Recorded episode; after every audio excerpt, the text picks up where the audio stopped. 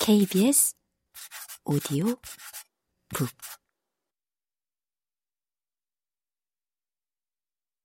첫 번째. 미국인 조지 포크가 묘사한 조선 음식. 포크, 보빙사의 조선어 통역을 맡다. 미국인 조지 클레이턴 포크는 한반도 곳곳을 여행하면서 조선 음식을 먹었던 대표적인 외국인이다. 그는 1876년 미국 해군사관학교를 졸업하고 아시아 함대에 배속됐다. 해군 포크는 6년 동안 아시아 함대에서 근무하면서 함대가 자주 들른 일본 항구에서 일본어를 배웠다. 포크는 아시아 함대 복무 후 귀임하는 길에 시베리아 횡단 여행을 허락받아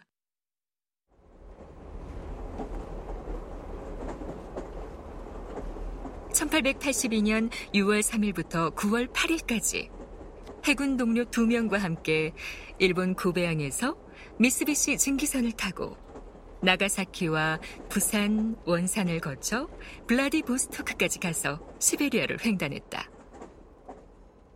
부산과 원산 방문을 계기로 조선에 관심을 갖게 된 포크는 귀국 후 워싱턴 DC의 해군성 자료부에서 사서로 일하면서 일본어와 함께 조선어를 공부했다.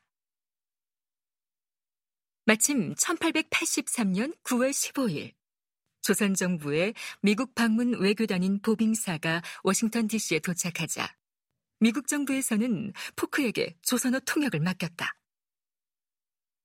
이때 그는 보빙사의 대표였던 민영익을 만났다. 보빙사 일행은 시찰 여행이 끝난 뒤 10월 12일 백악관을 예방했다. 이날 체스터 하서 미국 대통령은 보빙사 일행과 고별 인사를 하면서 미국 함대 트렌턴 호를 타고 대서양을 건너 유럽과 동남아시아를 거쳐 귀국하면 좋겠다는 제안을 했다.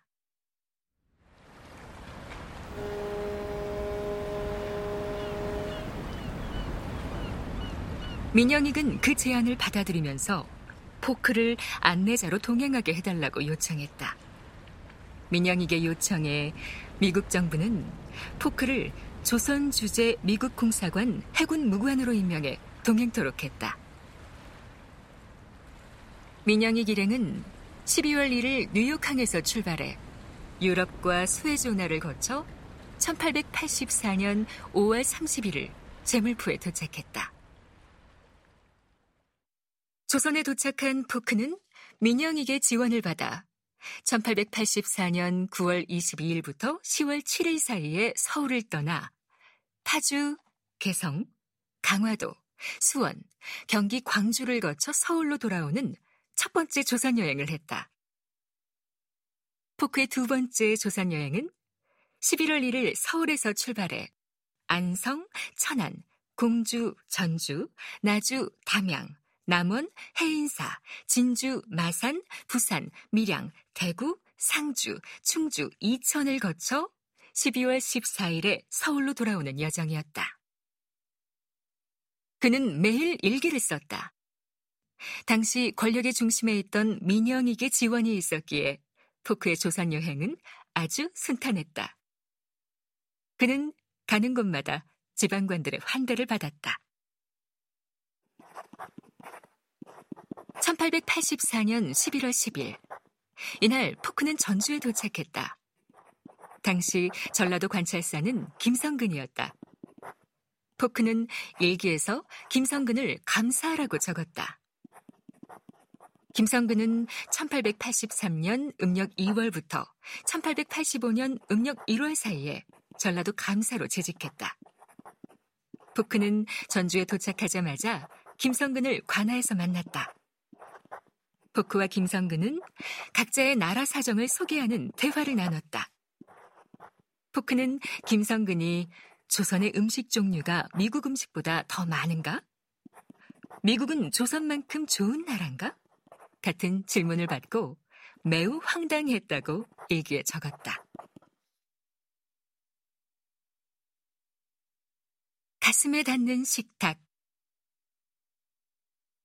전주 가명의 숙소에서 포크는 이불을 여러 채 깔아 침대처럼 만든 잠자리에서 잠을 잤다. 다음날 포크는 8시에 일어나서 9시에 이미 방에 들여다 놓은 꿀, 밤, 감을 아침 식사로 먹었다. 10시가 되자 감사가 특별히 포크를 위해 식사를 보내왔다.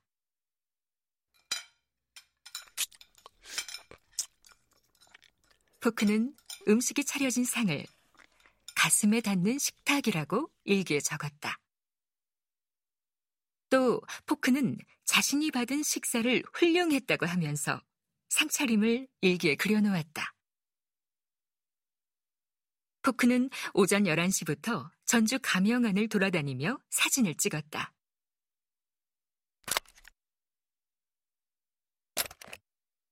그리고 감사와 대화를 나눈 다음 함께 군인과 기생의 공연을 관람했다. 그 뒤 포크는 마루에서 호랑이 가죽 방석 위에 앉아 붉은색의 식탁, 즉 붉은 오치를 한 상을 받았다. 아마도 오후 3, 4시쯤 되지 않았을까 추정되지만 포크는 일기에 시각을 적지는 않았다. 포크는 붉은색의 상에 차려진 음식에 대해 일기에 이렇게 썼다. 각 식탁 옆에 작은 식탁에는 화로가 달린 노수의 솥에 채소와 고기가 김을 내며 끓고 있었다. 내가 전에 적었던 요리와 비슷했지만 하얀색, 갈색, 검은색, 노란색, 그리고 빨간색에 포슬포슬하고 달콤한 작은 떡을 쌓아 올린 떡더미가 놓여 있었다. 베르미첼리는 주 요리다. 국화 모양의 튀김 모찌 하나를 곁들여 놓았다. 먹을 때 이것들을 꿀에 살짝 담근다. 작은 식탁에 와인도 한 병 놓여 있었다.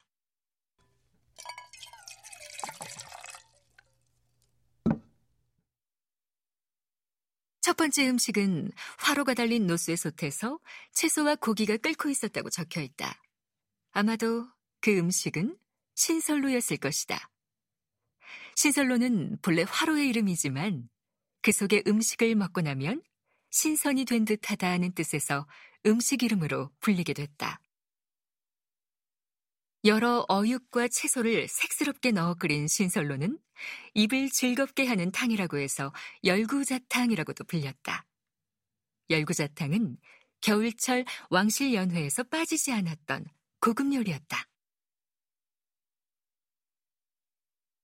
포슬포슬 작은 떡더미와 조선식 파스타. 두 번째 음식은 다섯 가지 색으로 꾸민 떡이다. 포크는 이것을 달콤하고 작은 떡이라고 적었다. 아마도 경단이었을 것이다. 경단은 찹쌀가루를 뜨거운 물에 반죽해 동그랗게 빚어서 끓는 물에 익힌 다음 콩, 팥, 깨, 대추, 계피 등 색깔이 서로 다른 재료로 고무를 묻혀 만든 떡이다. 포크가 포슬포슬한이라고 표현한 이유는 고물 때문이었을 것이다. 그 색깔도 다섯 가지로 맞췄으니 오색 경단이 아니었을까? 세 번째 음식은 베르미첼리다. 포크는 이 음식이 주 요리라고 적었다. 그런데 정말로 포크가 베르미첼리를 먹었던 것일까?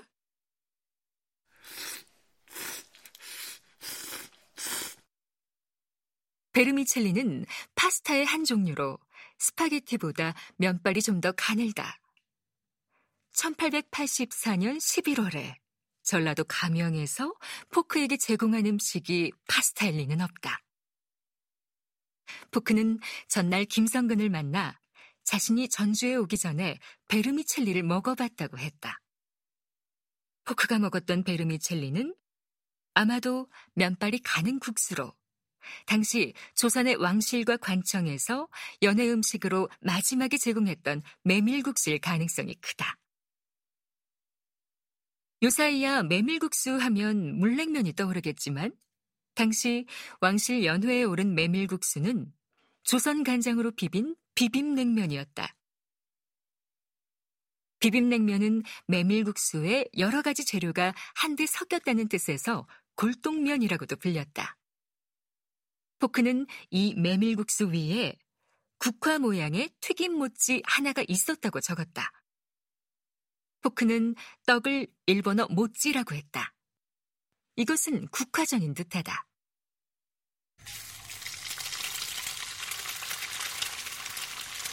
국화전은 찹쌀가루를 뜨거운 물에 반죽해 동글납작하게 빚어 그 위에 국화꽃잎을 붙인 후 기름에 지져낸 떡이다. 포크는 국화전과 비빔냉면을 꿀에 살짝 담가서 먹었다고 일기에 적었는데 먹는 방법이 이상하다. 조선 후기의 왕실 상차림에서 꿀은 경단 같은 떡을 찍어 먹을 수 있도록 곁들여내는 소스였다. 포크의 착각이 아니었을까?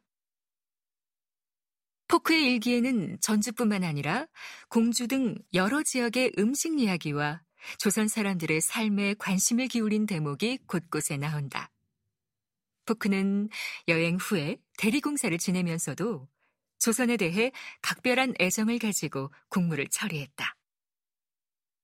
1887년 9월 7일, 그는 그동안 편지로 사귀었던 일본인 무라세 카네와 결혼하면서 이후 조선을 떠나 일본에서 살았다.